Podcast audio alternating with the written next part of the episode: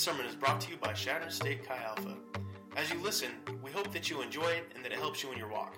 Please visit our website in the information below and drop us a message. We would love to hear from you. Man, it, is it is so good to be back at Chi Alpha. It has been a long, long week. So uh, we had district council last week, which I want to thank Matt for filling in for me. I haven't li- listened to his sermon yet, and the reason why I haven't listened, so there's a good chance that it wouldn't be sweet if I preached the same sermon as he preached last week. You would know that God was trying to tell you something, but now I haven't had a chance to listen to it because that's how busy we have been. Um, we went to district council um, Monday morning. We left at like seven or eight in the morning. Then we got back Wednesday late night and then had enough time to get our leadership retreat planned. And then we left for our leadership retreat all weekend. We got back Sunday late, just in time for me to write my sermon for tonight. And then I didn't get it posted. So I'm sorry it's not posted. This week we'll be in 2 Timothy. But I want to tell you after our leadership retreat, we've got a great group of leaders. And so be looking out next year is going to be awesome. I had so much fun on that retreat. If you're jealous, you should be. It was a great retreat. It was awesome. It was fun. We had a blast. We heard an awesome song from Taylor. If you're curious, we might just play it to close out tonight. It was, it was a pretty sweet song. Very catchy. It was fabulous. Said it sounded rehearsed. Okay. So, how many of you guys have a car that is like your baby? Or you've had a car that's like your baby in the past? Like, you actually put up money for it, you actually went out and you picked what car you wanted, you made the details on it, and it was, it's like your car. i mean you guys, show hands? You have like, your car is your baby. Do you remember, those of you guys that raise your hands, do you remember the first time you let someone borrow your car? Maybe any of you guys have. And you just remember and oh, it was such a such an ordeal to let somebody borrow your car. Because I remember my first car. It was a 91 Camaro. I had uh, finally gone out and I decided to go ahead and buy my own car. It wasn't the first car I ever drove, but it was my first car. And that thing was my baby. I love that thing so much. It was it was yeah, my baby. I don't know what other way to proclaim my passion for this car, but I love this thing. I actually still own it. It's at my mom and dad's house. But I remember the brakes were going out in it. How many of you guys know when, when your brakes start going out, you should probably change them pretty quick because as they continue to go out, it, it only gets worse. Well, my brakes were going out, and it was getting to that point where, you know, when you start hitting your brakes and uh, the entire town knows that you're slowing down. I started slowing down in Colorado State. Fort Collins would be like, "Oh, there's Tanner. He's at a stoplight again." Sounded like a, a, banshee coming down the street. You know what I'm talking about? That kind of noise. Oh, it's just Tanner again. Yeah. It was bad. It was really bad. But I was in school Fort Collins, and so I didn't have time to, to, to, to take it into a shop, and I didn't have the money to take it into a shop. So I needed to bring it back to my dad's house so that my dad could go uh, could go through it and fix everything that needed to be fixed. Because at this point, I was pretty sure it needed more than just brakes. So I, I bring it back and I let my dad borrow my car long enough to fix it. And I can remember very vividly, right off the bat, my dad's driving my car to work and he hits three deer. Not one, not two, three deer with my car the very next day after I let him borrow it so that he could fix my brakes. Three deer. And with the brakes going out, and the, the, screaming banshee coming at the deer, you would think the deer would jump out of the way. But apparently, when a banshee comes, deer just stop in the middle of the road. But fortunately, the brakes worked just well enough for my, ba- my dad to slow down enough that I only really did damage to the front bumper. Just don't understand how you can have that much noise coming at you and you don't flee. I don't know. Deer, deer is my excuse and my reasoning for why evolution isn't real because you would think we'd have killed all the stupid deer off by now. I personally have killed five deer with my cars, driving back and forth from Chadron to Hemingford. That's impressive. That's not even including the ones that I've killed with a gun. You would think that, you know, that's a different topic. I'm getting off on a rabbit trail. But if you know that feeling and you know that feeling of handing off your baby to somebody else, that car, now I think twice when I hand my car over to my dad. I actually handed my car over to my dad to let him borrow it one more time, and uh, it was when I had my Firebird, and he had it for an hour, and he scraped up one of my rims. I don't hand over cars to my dad anymore. Well, how many of you guys know that feeling? You guys are lying because how many of you have ever given your phone to somebody else? I know your phone is your baby, and you know that moment of panic when you go to hand your phone over to somebody else, you're like, oh, what was I looking at? You guys know what I'm talking about. You're lying to me. I know you do. I know you know that feeling. Well, basically, what's going on here in Timothy, where we're getting ready to read, is Paul is handing over his baby to Timothy. He's handing over his ministry to Timothy.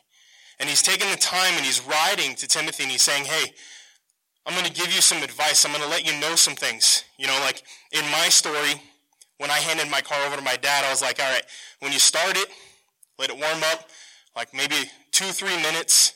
Takes a little while to get going, and then, you know, watch out for deer. That would be what I would say as to what Paul said to Timothy. So Paul is writing to Timothy about ministry, and Paul, Paul is trying to set him up for success. He's trying to make sure that his baby is in good hands. Now think about something for me and, and I want to, to get you to think a certain way before we go into the scripture. What Paul is handing off to Timothy, the, the ministry that Paul is handing off to Timothy, this baby, this baby is him, this, this task that he's trying to, to give to him of spreading the gospel and keeping the faith and fighting the good fight is the same ministry that God has given us today.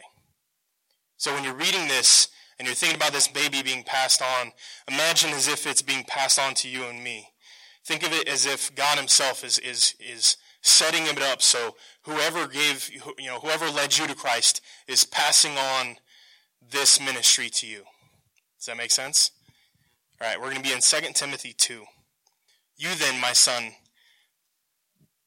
be strong in the grace that is in Christ Jesus and the things you have heard me say in the presence of many witnesses, entrust to reliable people who will also be qualified to teach others. Join with me in suffering like a good soldier of Christ Jesus. No one serving as a soldier gets entangled in civilian affairs, but rather tries to please his commanding officer. Similarly, anyone who competes as an athlete does not receive the victor's crown except by comp- competing according to the rules. The hardworking farmer should be the first to receive a share of the crops. 25 times. 25 times in, in the book of Timothy does Paul tell Timothy to be strong. If Paul has to tell Timothy 25 times to be strong, what's likely going on in Timothy's life? He's probably feeling pretty weak, is he not? When you have to be encouraged and you have to be reminded over and over and over again, it's usually an area that you're not exactly thriving in. Paul keeps telling him, You got this. It's hard. Be ready, but you've got this. Be strong.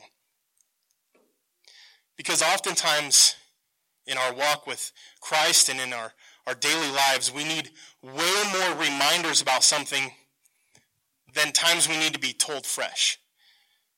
As in, we can be told something, but we're going to need a lot more reminders than we are going to be told the first time of things.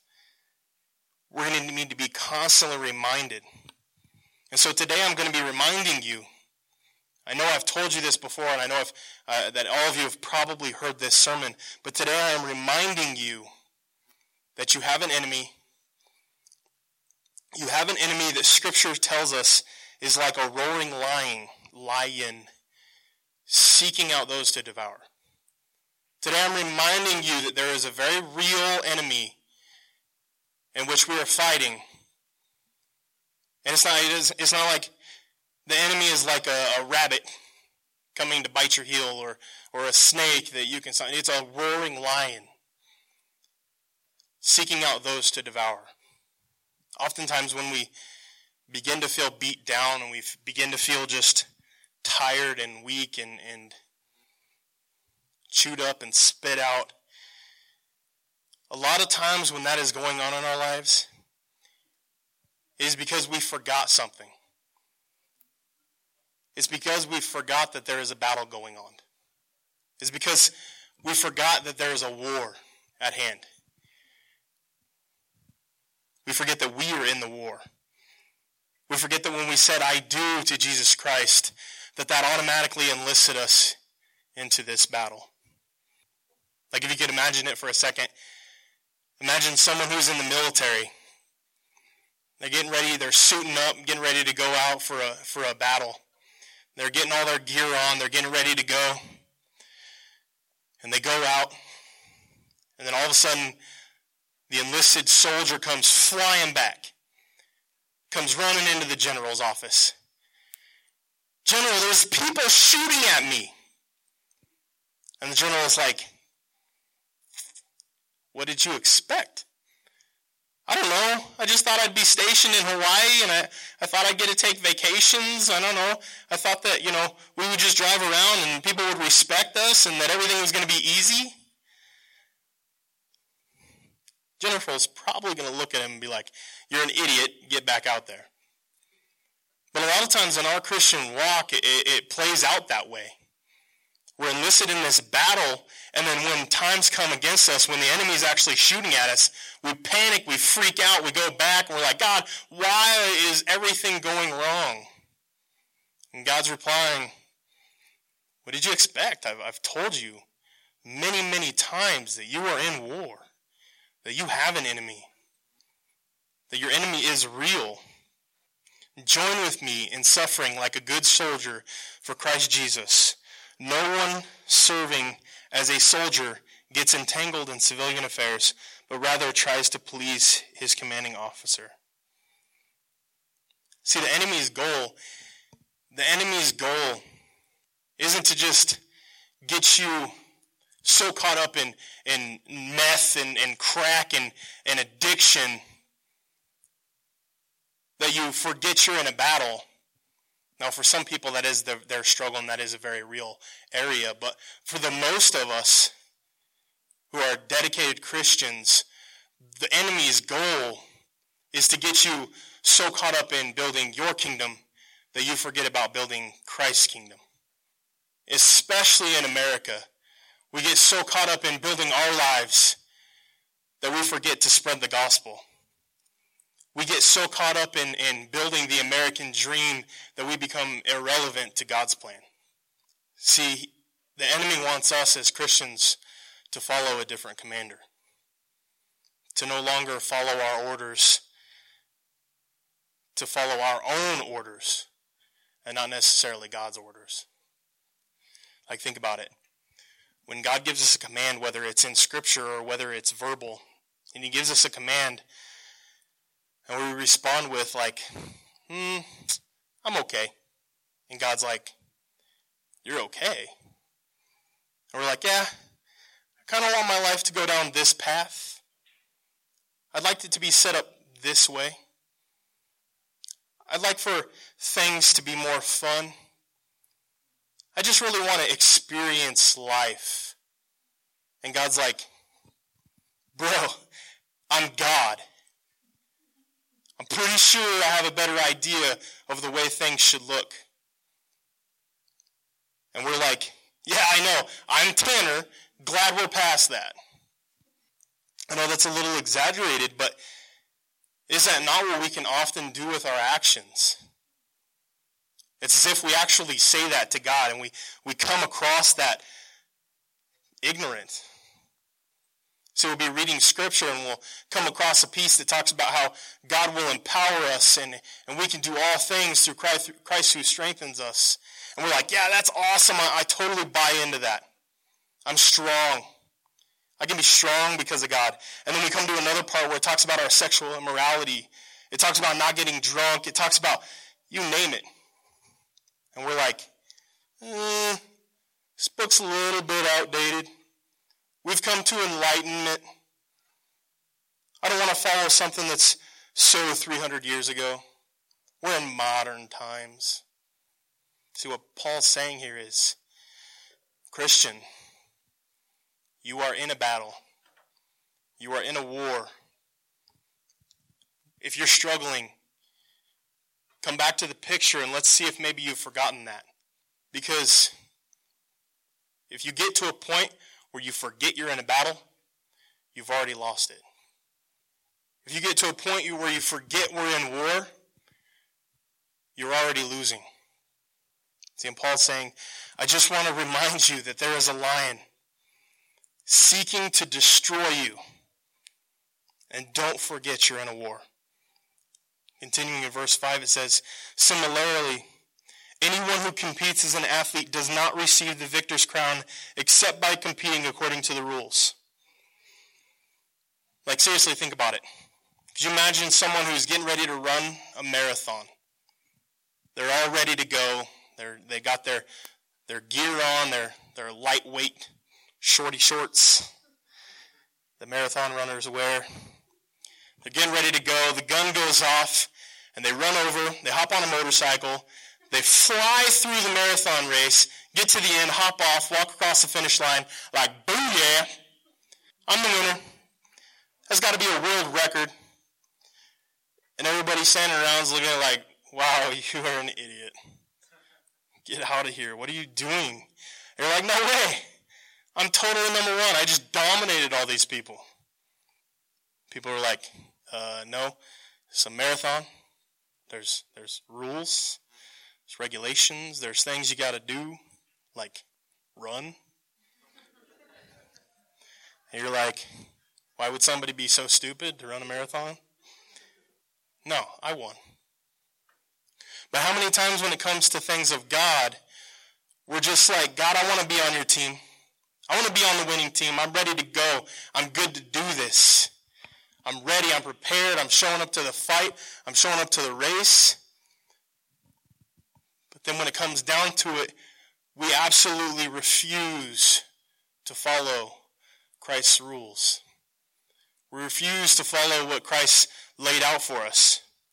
We want things done our way, the way our life is supposed to look.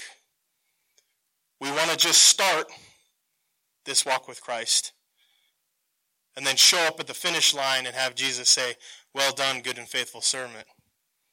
But we're not willing to actually put in the effort to run the marathon. See, Jesus warned us many, many times about storing up our treasures on earth advising us to store up our treasures in heaven. Because what would it be worth to gain the whole world but lose your soul? And continuing, Scripture says the hardworking farmer should be the first to receive a share of the crops. Now, perhaps the soldier image didn't really work out for you and you're not quite grasping it. And then the, the, the marathon, you tuned out at the word marathon like often most people do. But this farmer one, you're kind of catching the drift a little bit. So I want you to picture this.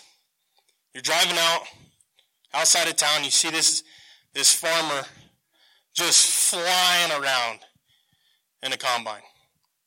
Just going to and fro all over the place. Just being an idiot.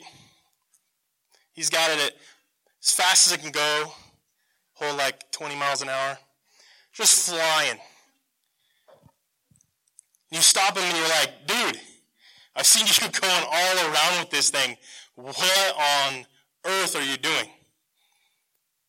The farmer's like, well, I'm looking for a crop to harvest. And you're like, uh, where's your land at? And he's like, oh, I don't own any land. What? Okay, so whose whose land are you renting? Oh, I didn't rent anybody's land. Well, where'd you plant your crops at? Oh, I didn't plant any crops. I'm just looking for a crop to harvest. I want to show up. I want the good part. I don't want to take the time to actually grow the plant. I want to just show up and get my payday. Again, you'd probably look at him and utter some form of the phrase, You're an idiot. But how many times have we done that spiritually? We just want the spiritual rewards. We want to be close to God. We want to be intimate with God. But we don't want to play by His rules. We don't want to take the time to actually build a relationship with the Holy Spirit. We don't want to fight the fight. We just want to show up once the crop's already ready to go. And we just want to be there for the reward. See, I feel like in America as a whole, Christianity is just that. I feel like we're, we're a, a country full of Christians who have spent more time buying into the American dream and the idea of the American dream than we have the idea of what God's will is. We've spent more time looking for the American dream, American dream than we've spent serving God. See, the desire for instant gratification is growing exponentially day after day. A few weeks ago, I was watching TV at Applebee's after one of Courtney's appointments. And on this on this video, there was a, it was a fishing show, and I'm watching it for like a whole five minutes. And within that five minutes, they catch three big, huge fish from a lake, not not ocean fish, but huge lake fish. And I'm talking like four foot, big old fatty fish. I mean, just boom, one right after the other, the, uh, one right after another. I started thinking to myself, I wonder how long they actually had to film in order to come up with that five minutes worth of footage. Like, I mean, how many days were they out on that lake in order to come up with five minutes worth of them catching three big fish? And I thought about it and I was like, how often do I feel like that? Like, I'm watching this show and I'm, I'm like, man, that is so awesome. I want to go do this. So I get my dreams and my hopes up and I, and I get all my fishing gear and I go out to the lake and I'm there for like five minutes. And because I haven't caught anything, I'm already frustrated. I'm already like, why aren't these fish coming? I saw those dudes do it on TV in five minutes. Why can't I do it? See, because behind the scenes, we don't get to see that they were out on the lake for like four or five days maybe. But we just want the instant gratification without actually putting in the effort. See, how many of us want those three big, huge fish to catch? But when someone comes up to us and they're like, ah, I can get you those three fish. But we're probably going to be out on the water for like three or four days all day. All day. How many of us then would be like, ah, I think I'm, I'm all right. I don't really want to catch some fish that bad. It looked cool, but now that the effort's in front of me, it's it doesn't seem too thrilling. See, I know we do this as a society because we spend all day on Facebook. We spend our time on our phones looking at other people's lives and their successes and feeling a little bit jealous sometimes. Oh, how come they get to buy a new car? I work all day every day and I don't get to buy one. Oh, how come they get to do this? This isn't fair. See, Paul's saying is take a second. I just want to remind you. I just want to remind you that you're in a war, that you're in a battle, that you're in a fight. I know I've personally told you guys this every single week, it seems like, for 40 weeks, for however many weeks quite a few. But today, I want to remind you that you're in a war, that you are caught up in a battle. It's something so simple that it becomes super easy to forget sometimes.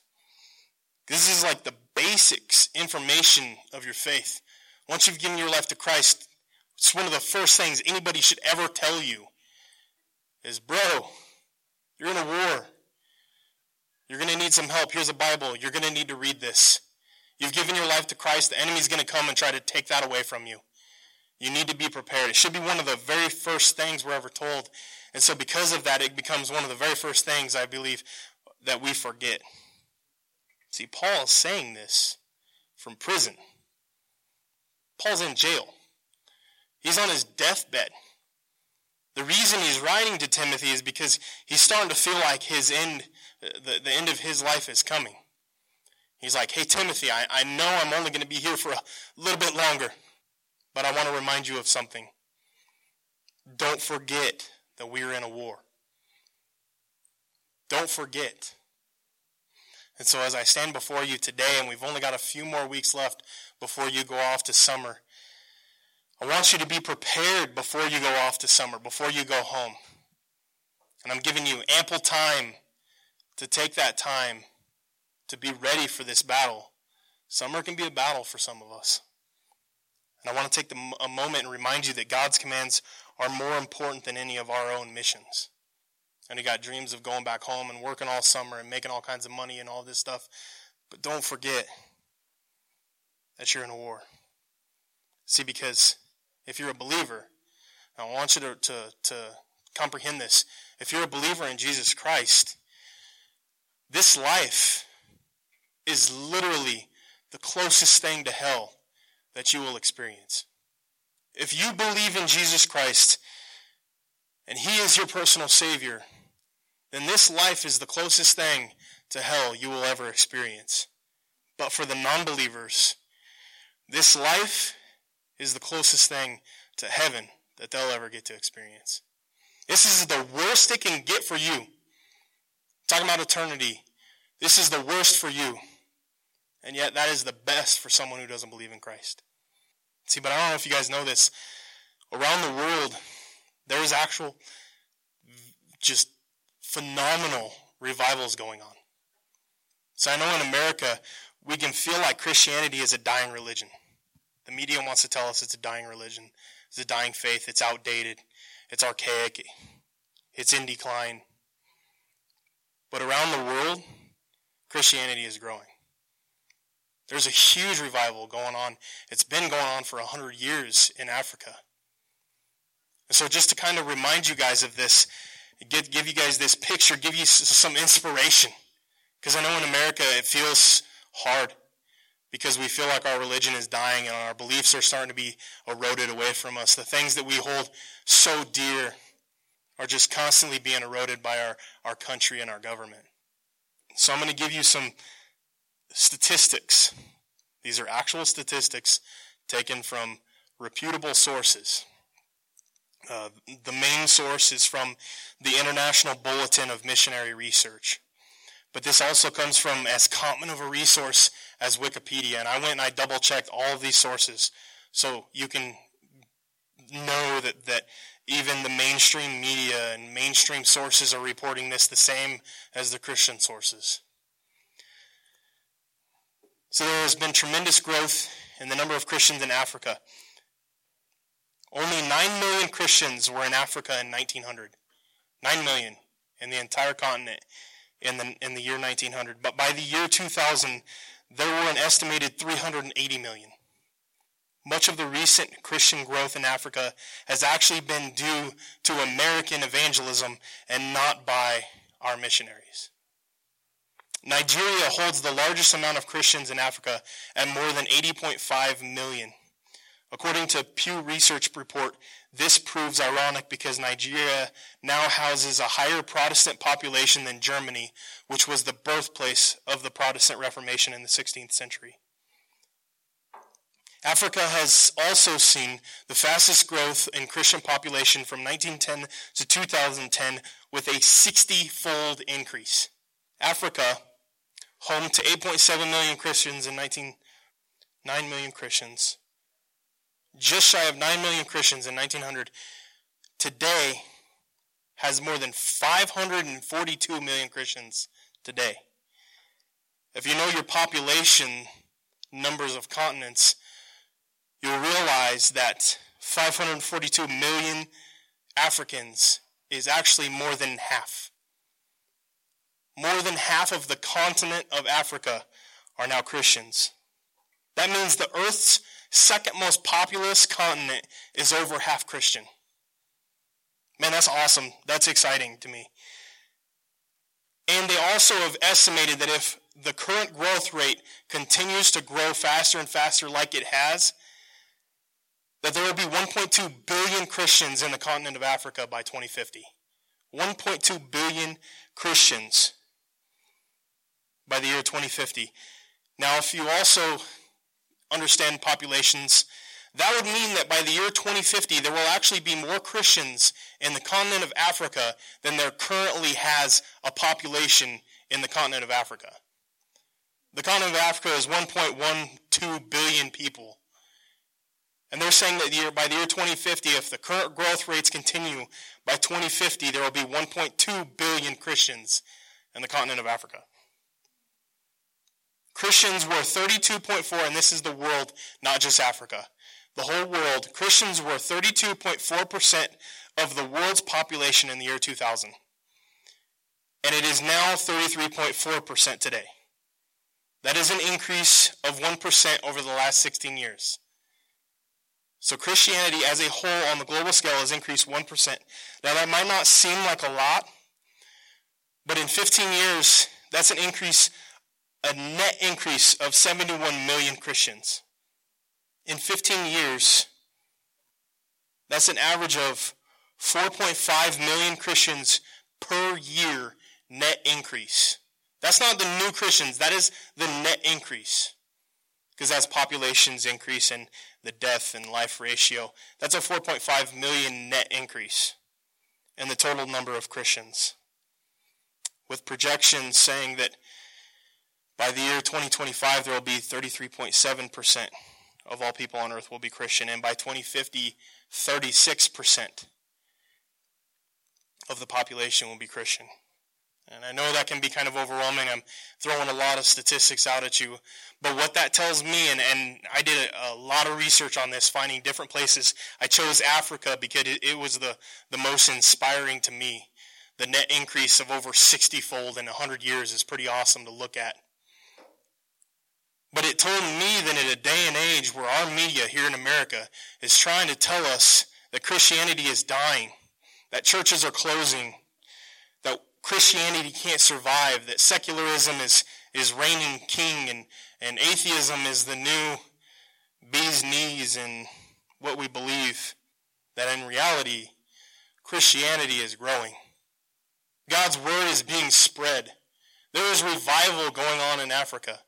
Africa now sends out more missionaries than America does. And that's to countries like Europe. I actually know uh, an African missionary to the state of Nebraska in Omaha. Their missionaries are sending people back over here because they're like, your country's dying. You need our help. So why Africa and not America? Why Christianity in Africa is growing so fast and in America as a whole it is dying? I think it comes down to what I'm saying today. In America, in American Christianity, we forgot which war we're fighting. American churches have this idea that even though Jesus Christ suffered, even though the disciples suffered and were killed, Paul writes this, this letter to Timothy in prison. That in America we have the gall to stand here and say, God, give me an easy life. I'm mad at you because my life isn't easier. I want an easy life. I want a two story house. I want a picket fence. I want things easy. See, in Africa, they are fighting the right fight. And today, I want to remind you of the war we're fighting. So, to encourage you guys to kind of bring this all to a close today, I want to encourage you so let's go back to the very first piece of scripture we read today in 2 Timothy. It starts out like this. You then, my son, be strong in the grace that is in Jesus Christ. Do you know why you can do all these tough, thing, tough things in life? Why you can withstand maybe even being tortured and killed for Jesus? Why when the, the world seems tough and, and everything doesn't seem like it's going right, why you can still fight, why you can still serve Christ, why you can keep Jesus' commands. It's because we are strong in the grace that is in Jesus Christ. You are strong in the grace that is Jesus Christ. You are strong. I don't care what you're stuck in. I don't care what you're going through. I don't care what your past sin is. I don't care what mistakes you've made even walking into this place. You are strong. This is the closest to hell you will ever get. You are strong because Jesus Christ covered you in grace. He's saying, You're a son. You're a daughter. You are an heir to the throne. You are an heir to the throne. It has been done, and today you just need reminded of that. Let us pray. Jesus, you are enough. Your grace is enough. You've paid the price. You did what it takes. The war is already over. We know you're going to win. We know you have won. So, God, I just ask you would help to remind us what war we're fighting, what battle we're in, what we're fighting for, who we're fighting. It's not a fight against our teachers. It's not a fight against mom and dad. It's not a fight against our brothers and sisters. It's not a fight against that stupid kid in English class that always picks on me. He's not stupid. He just doesn't know Jesus yet. And so, Lord, help remind us who we're fighting. Help remind us the war that we're in. Help remind us every day to prepare, to put on the armor of God, to be ready to fight in season and out of season. Jesus, I want to thank you because it is all about you. It is all about what you have done. Not what I can do, not what I can dream of, not the, the things I think need to be done. It is about you and it is what you have done. Not only on the cross, but in my life. We love you, Jesus. And tonight we remember and we thank you that because of you, we are an heir to the throne. We thank you that because of what you've already done thousands of years ago, you make us strong. It is your strength. It is what you've done. We just hope that we can give you the glory. That at the end of the race, it was all for you. Lord, we love you, and it's in your name we pray. Amen. It's tonight, as you leave, remind you one more time to remember that you're in war and remember what you're fighting for and remember what you're fighting against.